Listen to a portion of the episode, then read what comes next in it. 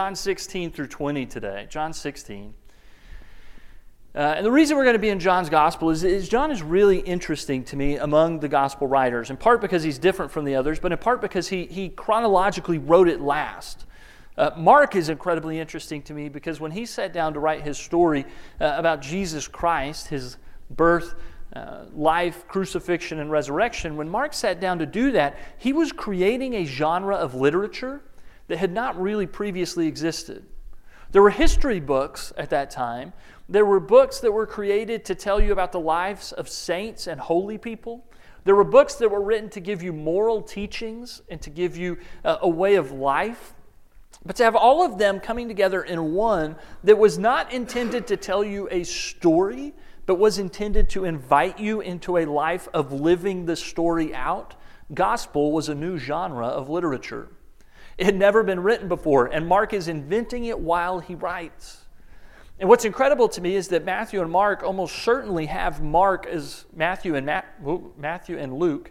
Matthew and Luke almost certainly have Mark as one of their sources. And that's not a surprise to us. It doesn't change anything. Luke tells us, I went and sought out every source I could find to get the best version and the most orderly version of the story that I could give to you. So Matthew and Luke are taking Mark's story and they're taking other things that they know from people that were there and eyewitnesses and, and their own experiences and they're weaving them together into this story of gospel. And John, sometimes later, uh, sometime later, comes to uh, the challenge of writing his gospel, and, and, likely having some awareness of the other three, says, uh, I'm going to do something different from these three, because you need a different version of the story that highlights different aspects of Jesus and who he is, and the kind of Messiah and King that he is, is in the world, and what it means for his people in the kingdom.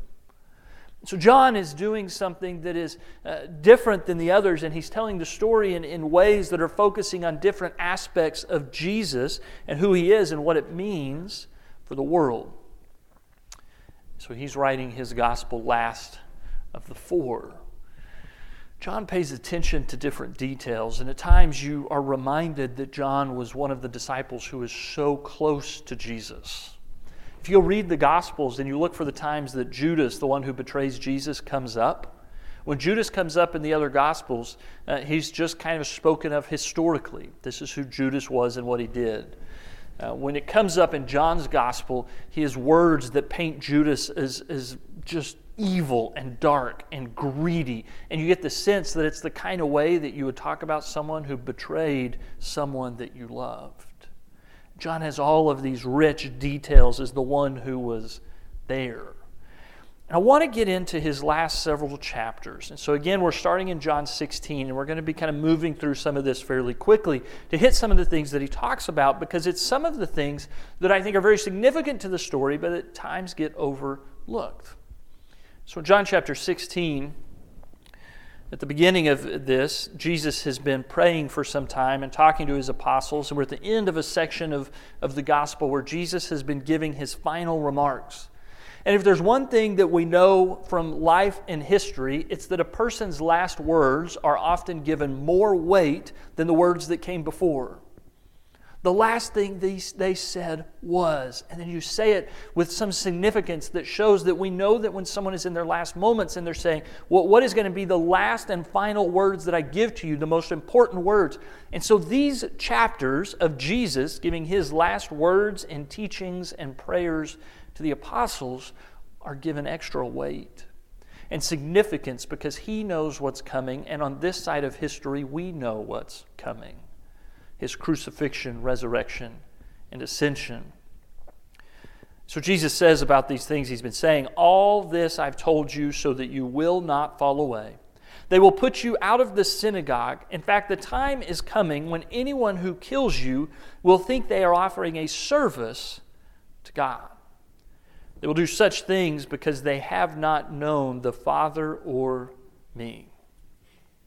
I've told you this so that when their time comes, you'll remember that I warned you about them. I did not tell you this from the beginning because I was with you, but now I'm going to him who sent me. None of you asked me, Where are you going? Rather, you're filled with grief because I've said these things. But very truly, I tell you, it is for your good that I am going away. Unless I go away, the advocate will not come to you, but if I go, I will send him to you. And when he comes, he will prove the world to be in the wrong about sin and righteousness and judgment. About sin, because people do not believe in me. About righteousness, because I'm going to the Father, where you can see me no longer. And about judgment, because the prince of this world now stands condemned. There's two things in this that are incredibly important for us today. The first one is, is this that Jesus is telling the apostles a day is coming soon where those who are going to persecute you are going to do great harm to you, and then they will look to the heavens and to God and say, God, you are welcome that I did this to those people. As one of the details we often miss, we think about the Roman persecution of early Christians as being the most common persecution. But if you actually start reading through the book of Acts, what you see over and over again is it is it's the Jews that are often persecuting the early Christians. And it's because they had an understanding of God that they believed that the followers of Jesus Christ were violating. And they, with good intentions and purest of hearts, went to God and said, God, help us to stop this group of people from teaching things that ought not to be taught and saying things about you that ought not to be said. And, so the, the Jews began persecuting Christians, and we learn so much about Saul, who later becomes Paul, as the, one of the early persecutors who would do these things in God's name as he persecuted the followers of Jesus. And I think that we need to be very aware that this is something that we need to be aware of today. Is that whenever we put ourselves in the place of being the judge and jury of other people who have a heart for God, we run the risk of being in the wrong side of this story that we can go after good intentioned, God following people and be cruel to them, and after we've done so, say to God, God, you're welcome that I was mean to those people who were following you wrongly.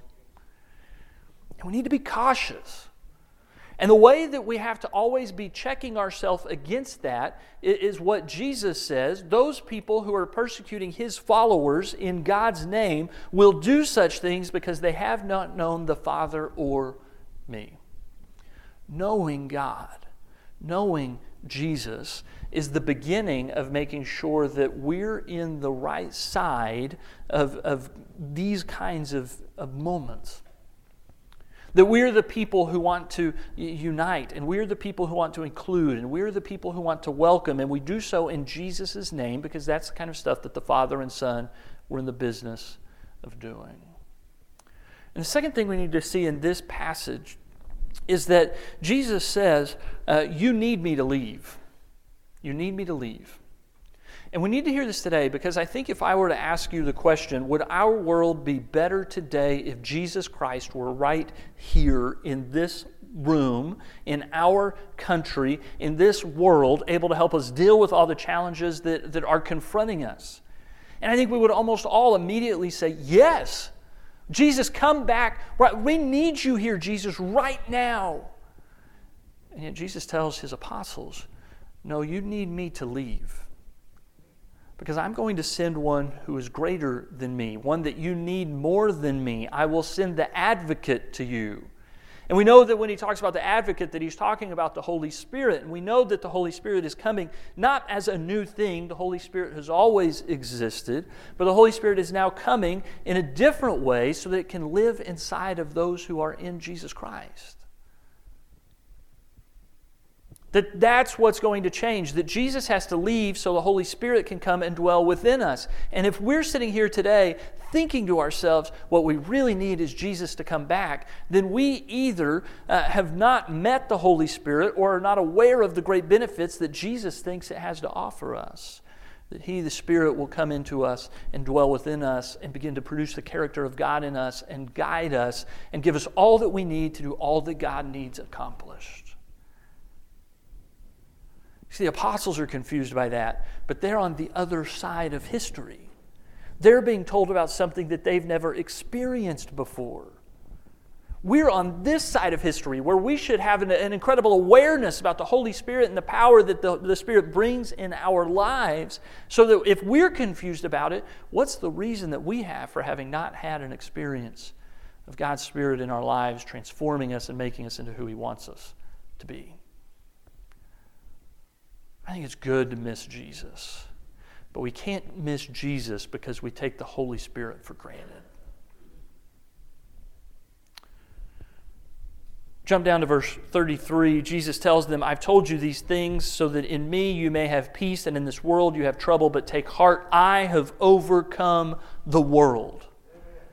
And, this is incredibly important because what you're going to see in the chapters that are going to come is Jesus being arrested, Jesus being betrayed, Jesus being uh, put on trial and trial and trial. He's going to be flogged, he's going to be uh, mocked, he's going to be made fun of, and he will be crucified. And if you were to ask anyone who's in charge in this story, Uh, if you were reading the story for the first time, it would be hard to say Jesus clearly has all authority and power, and it's revealed in this story. And yet, John is telling us in advance, and he's going to tell us later, Jesus has all the authority and he's already overcome.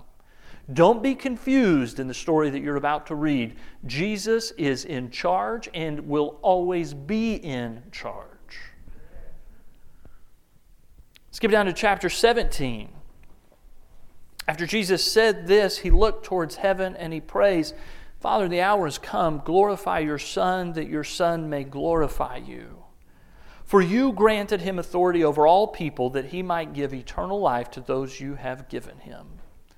Now, this is eternal life, that they know you, the only true God, and Jesus Christ, whom you have sent. I've brought you glory on earth by finishing the work you gave me to do. And now, Father, glorify me in your presence with the glory I had with you before the world began. There's two things that are happening simultaneously in the garden, and there's two things that are happening simultaneously on the cross. And we tend to only focus on one, and it's very important that we're constantly aware of both. And here's what I mean when I say that uh, Jesus does in the garden pray, uh, Father, if you can take this cup from me, take this cup away from me. If there's another way to do this, I want to do it another way. Jesus knows the difficulty of the task that's ahead of him, but that does not mean he is unwilling. And when he says, Father, your will, not mine, he's revealing so much about how he is wrestling with this. And, and as he's wrestling with this, it, it does not negate the fact that Jesus' understanding about what's about to happen in the crucifixion and the resurrection is that God's going to be glorified and Jesus is going to be glorified. These are simultaneously true. And we experience this in smaller and more insignificant ways in our lives all the time. Uh, last night I was talking to Leah, and I said, You know, there are so many things about the world that we haven't been able to do this year that I kind of look forward to coming back. And, and one of those was going to activities and events at my kids' school. I complain about having to go to their school and do the little things the dads get to go watch their kids do uh, almost every time I go to their school to watch them do that. But I miss it. I miss it. I want to be there. I want to be a part of that, uh, just not when I'm on my way. Okay, that's kind of the thing. I simultaneously dread those moments and miss them when I don't experience them. I, I, have anxiety about them, but I also cherish them. Those are very real things. Now, that is like a meaningless example. And yet, at the same time, Jesus is experiencing this in the most incredible way, in the most extreme set of circumstances that we can imagine in the garden, knowing that his crucifixion is coming and dreading that it's coming while anticipating that God will be glorified when Jesus is glorified on the cross. It's both true both dwelling uh, powerfully within him in that moment. And then he knows that he's doing this that we might receive eternal life.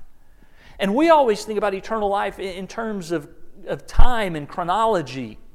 We think about eternal life as after we're done with this temporary life, we'll have the one that lasts forever. Think about it in time. It will happen later and it will happen forever. And yet, Jesus in this moment says, Now, what is eternal life? Eternal life is them getting to know God and to know me to know Jesus.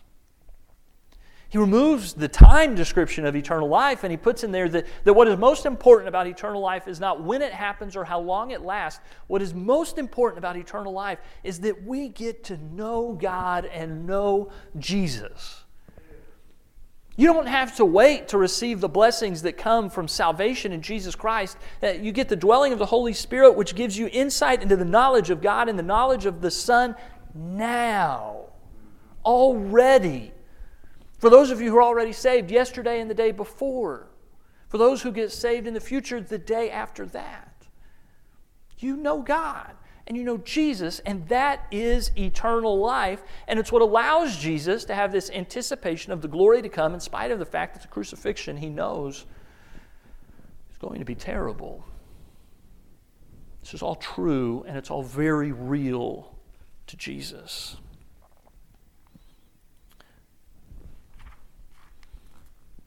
Down in verse 20, he continues in the text, and, and we're jumping around because we don't have time to go through all of this. I hope we have time to go through what I have planned for us. But in verse 20, Jesus says, My prayer is not for them alone, talking about those followers that he's had in his life and in his ministry.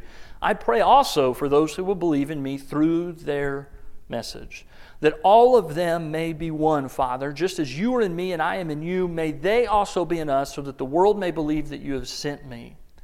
I have given them the glory that you gave me, that they may be one as we are one. I in them and you in me, so that they may be brought to complete unity. Then the world will know that you sent me and have loved them, even as you have loved me. Father, I want those you have given me to be with me where I am and to see my glory, the glory you've given me, because you loved me before the creation of the world. Righteous Father, though the world does not know you, I know you, and they know that you have sent me. I have made you known to them and will continue to make you known in order that the love you have for me may be in them and that I myself may be in them. Jesus has this prayer, and it's really for you and me. It's for all of those who will come to believe in Jesus and be his followers as a result of the testimony of his apostles and disciples. And some of them wrote the books that we're reading today, the ones that make up the New Testament. And when we read those and we believe in Jesus, we become the people he's praying about in this prayer. And his prayer is this that those who will come to believe in him as a result of the testimony of those who have followed him will be so united that the world will say, I believe that God sent Jesus, and I believe that Jesus sent these people, not because their arguments are the best, not because their doctrine is the strongest, because these people love each other. These people work out their stuff these people come together even when it's not easy to come together. These people take the barriers of the world and they tear them down and they love each other across them. And that's how I know Jesus sent these people. We lament in, in the church and in the world so often today, especially in this country, that the world just doesn't believe in God the way that it used to, and it doesn't root its, its morality and its faith in Jesus the way that it used to. And if we take Jesus at his word in this prayer and say, Jesus, why has the world stopped believing in the testimony of the church? The echo of this prayer through the centuries is this you quit loving each other, and they quit believing you sent me. So maybe you don't have anything to tell them because they quit listening.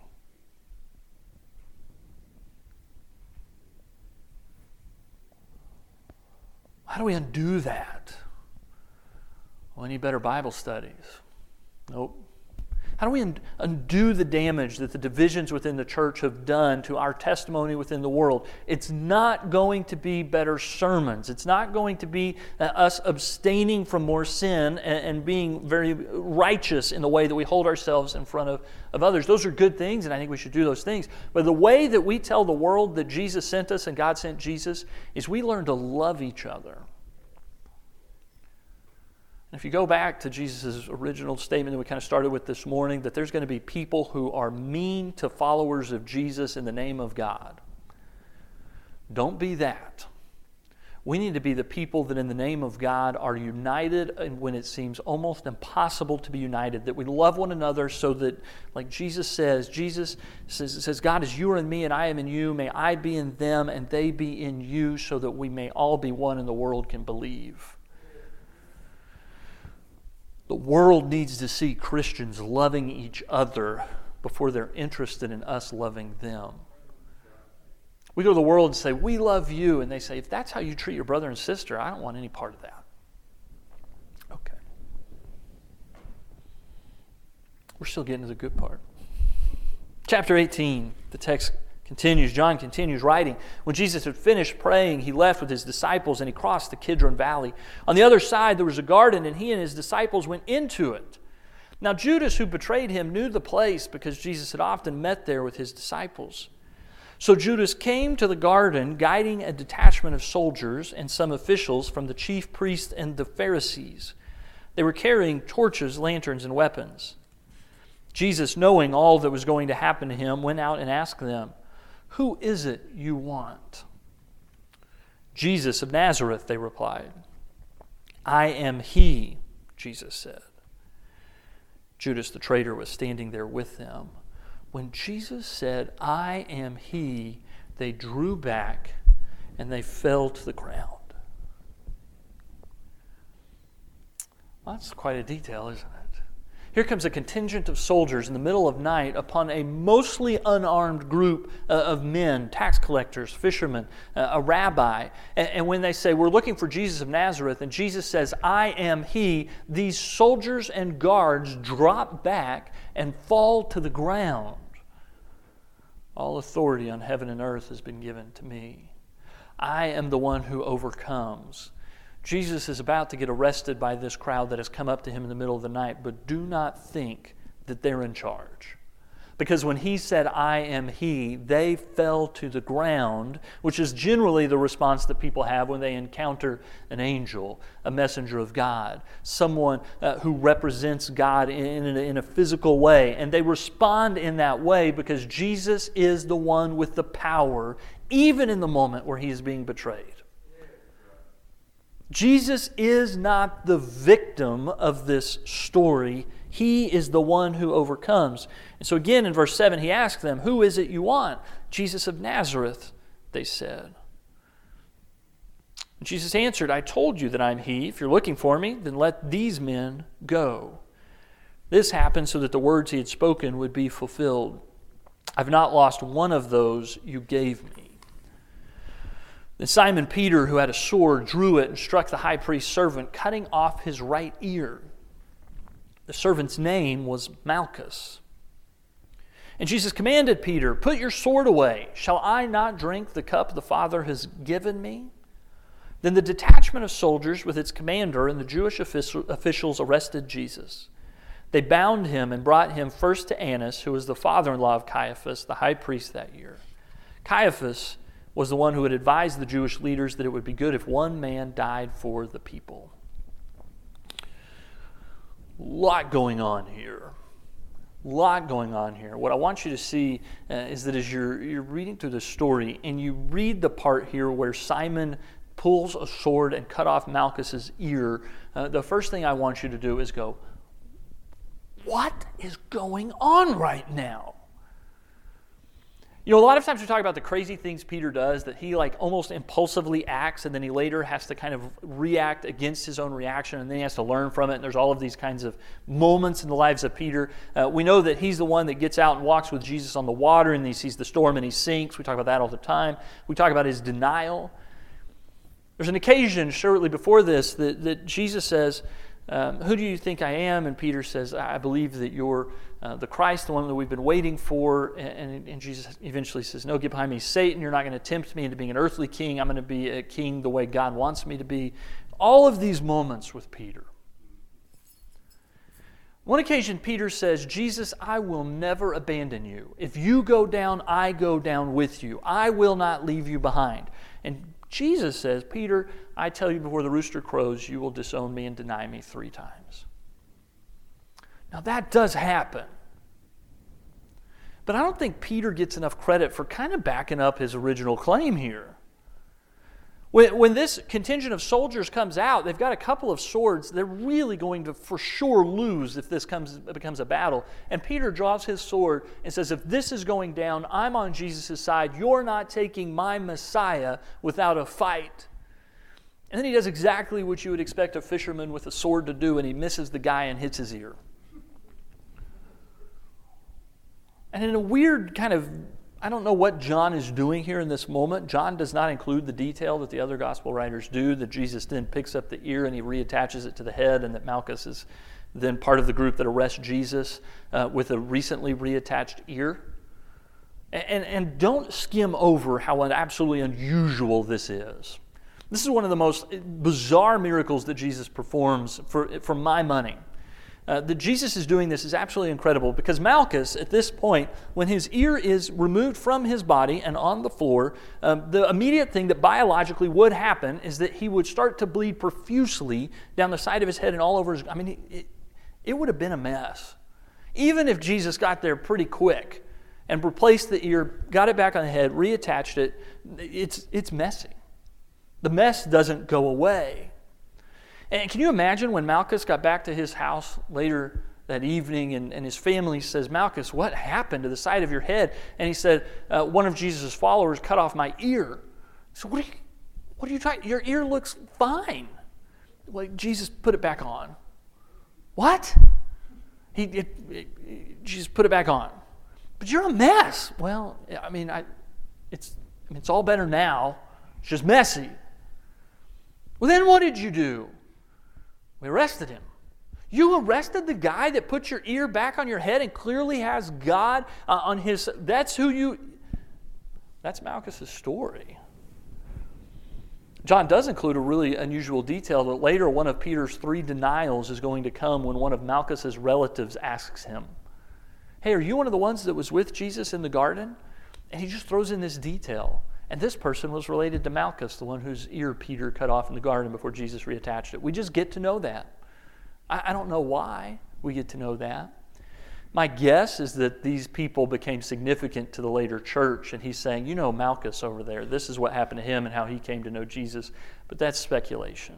I don't know it. And then Caiaphas, the high priest, makes a statement in verse 14. After all of this has happened, and Jesus is now brought before the high priest in the middle of the night in a trial that is not legitimate, Caiaphas is the one who had advised the Jewish leaders that it would be good if one man died for the people. Have you ever thought about how unusual that statement is? Caiaphas, the high priest of Israel, the ruler of the Sanhedrin, who benefits from the status quo, he has the power and authority that he wants. He has the, the influence that he wants in Jerusalem and in the temple. And, and this Jesus rabbi, this Jesus fellow, is a real challenge to his authority and the benefits that he's getting to enjoy as the leader of the, the temple. And he's worried. Listen, Rome is really pretty good with us right now. Rome doesn't cause any problems for us right now. In fact, I'm doing pretty well under Roman rule. Now, do the people of Israel, do the Jewish people want to stay under Roman rule? No. But does Caiaphas? It sure looks like it. He's benefiting from the current arrangement. And he says to those who are other leaders who are also benefiting from the current arrangement, hey, listen, guys, it's better for this one man to die than for all the people to be risked if he starts a revolt or a revolution. We are better off letting this guy suffer so that we can maintain our position of influence in the current status quo.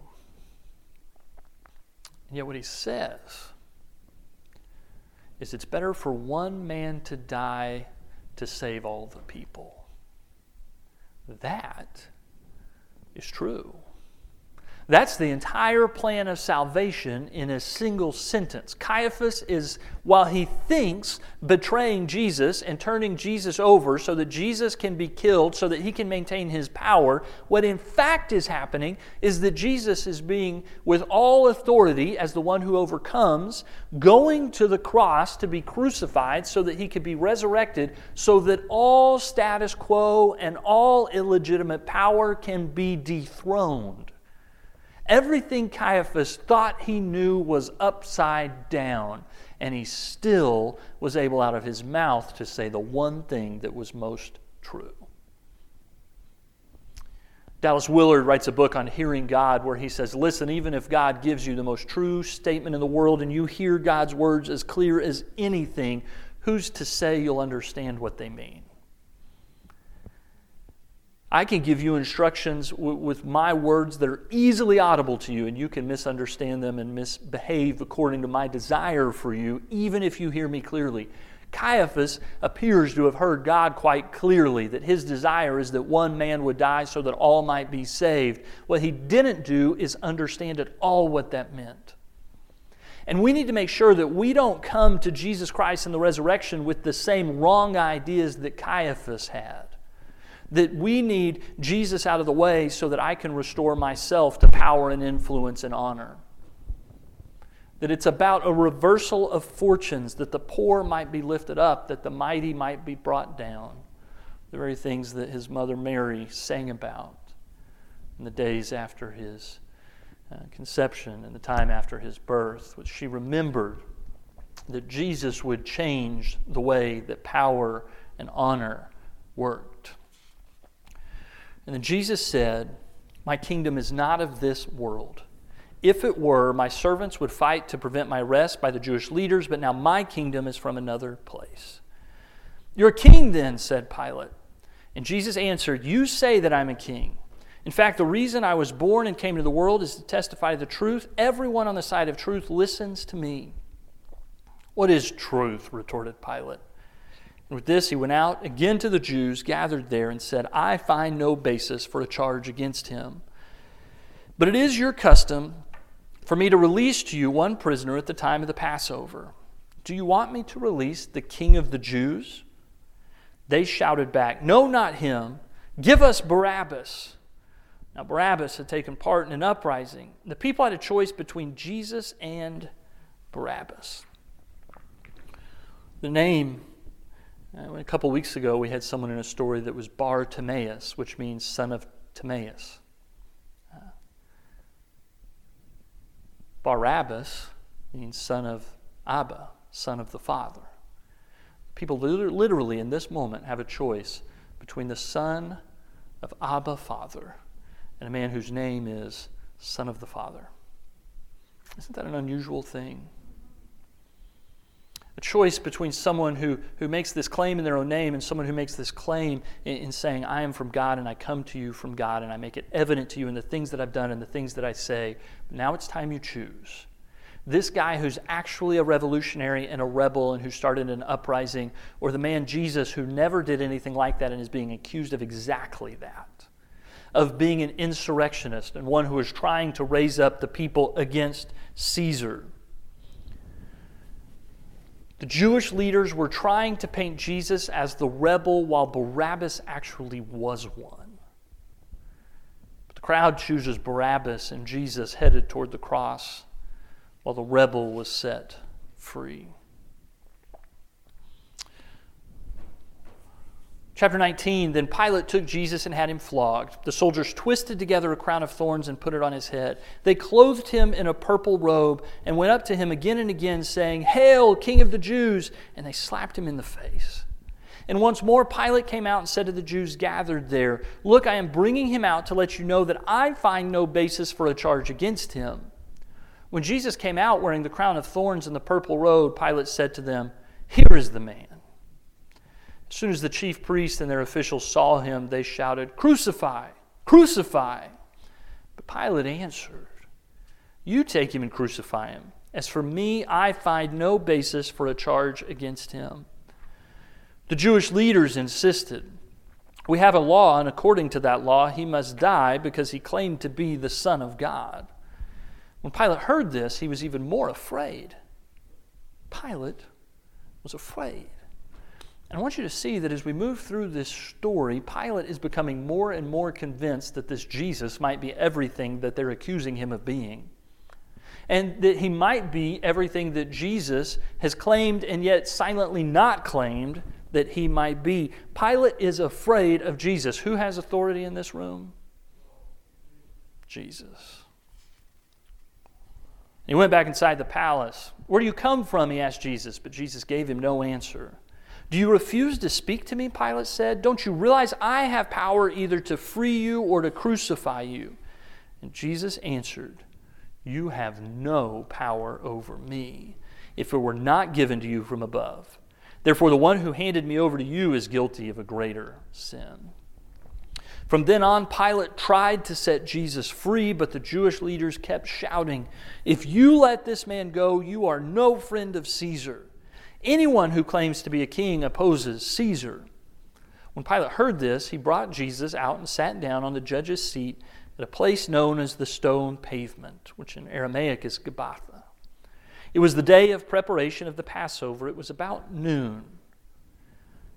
Here is your king, Pilate said to the Jews. But they shouted, Take him away, take him away, crucify him.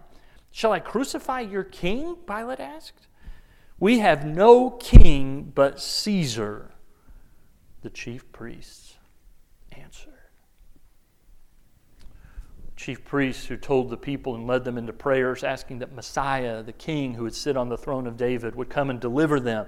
The chief priest who said, uh, God will deliver us from Caesar. The chief priest who now rejected the very Son of God who had come to answer those prayers they had led the people in praying, now declared to Pilate, We have no king but Caesar.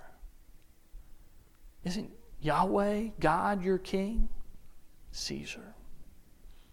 Isn't this Messiah, Jesus, your king? We choose Caesar.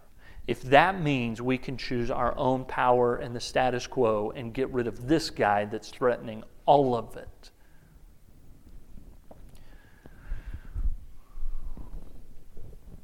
Every interaction that Pilate has with Jesus, he becomes more and more impressed with him. He doesn't find him guilty, he becomes afraid of him. He does everything he can to release him. And Jesus even tells him, You have no power over me. And it's at that point that Pilate starts calling him in all of his interactions the King of Israel, the King of the Jews. But the chief priests, the ones who should have crowned Jesus Messiah and King just days before when Jesus rode into the temple, now yell, We have no king but Caesar. And Jesus is then turned over to be crucified. But Easter isn't about the crucifixion. So then in chapter 20 and verse 11, we read that Mary stood outside the tomb crying, and as she wept, she bent over to look at the tomb. And she saw two angels in white seated where Jesus' body had been, one at the head and the other at the foot. And they asked her, Woman, why are you crying? They've taken my Lord away, she said, and I don't know where they've put him. And at this, she turned around and saw Jesus standing there, but she did not realize that it was Jesus. He asked her, Woman, why are you crying? Who is it you are looking for? Thinking he was the gardener, she said, Sir, if you have carried him away, tell me where you've put him. I will get him. And Jesus said to her, Mary. And she turned around toward him and cried out in Aramaic, Rabboni, which means teacher. And Jesus says, Do not hold on to me, for I have not yet ascended to the Father. Go instead to my brothers and tell them, I am ascending to my Father and to your Father, to my God and your God. Mary was the first to get to proclaim the message of the resurrection, the message of Easter, that Jesus is no longer in the tomb, that he is resurrected, and that he is going to our God and our Father. And that as a result of that, that we are invited to join him in eternal life, which means knowing God and knowing Jesus. John, in the way he weaves this whole story together, is making it clear that the resurrection means that Jesus was glorified so that God could be glorified. That Jesus went to the Father so that the Spirit could come into those who believe in him and who follow him. The resurrection means that the Spirit would unite those very followers into a group whose love for one another would prove to the world that Jesus sent us and God sent Jesus through our unity. Resurrection makes clear that Jesus has all authority in heaven and on earth, and we are the followers of He who overcomes. We are not little people, we are more than conquerors. Resurrection shows us that Caiaphas, while trying to kill and end Jesus and his ministry, was exactly right without his own knowledge that it was best for one man to die so that all people might be saved. Resurrection shows us that Pilate was right when he said that Jesus was the King of the Jews. And he wrote in all the languages of the common world at that time so that all would know that the King of the Jews was on that cross. He intended as a mockery either to Jesus or the chief priest, or maybe in some way both, became a proclamation of what was actually true and what was actually happening in that very moment. And not only King of the Jews, but King of kings and Lord of lords. The resurrection means that those who desire power and the status quo will always try to reject the resurrection they will always choose Caesar or whoever else has the most worldly power instead of Jesus. Jesus calls us to a different way. The resurrection tells us that those who listen to the testimony and message of Mary Magdalene on that Easter morning, 2,000 years ago, can receive the gift of eternal life. That is, to know God and to know Christ. This morning, we continue to celebrate today what we as Christians celebrate with every day of our lives that Jesus got out of the grave because there is no death for those who are in him. And he showed us that if we will simply be his people, that we become the people of the resurrection and we begin bringing the kind uh, of realities that the resurrection hints of and declares boldly into the world today. The world needs to see the people of the resurrection living differently than the world so that they might come to believe that Jesus Christ has something they need too. If you're here today and you're listening to this message, and what you are just aware of is that you need to be in Jesus Christ so that you can receive eternal life, the Bible tells us that all you have to do is believe and be baptized, and you can be saved. That baptism places you into Christ's death and then into his resurrection. The resurrection people have the greatest hope for the world today and forever. And if you need to be part of that group of people, please come forward this morning as we stand and worship together.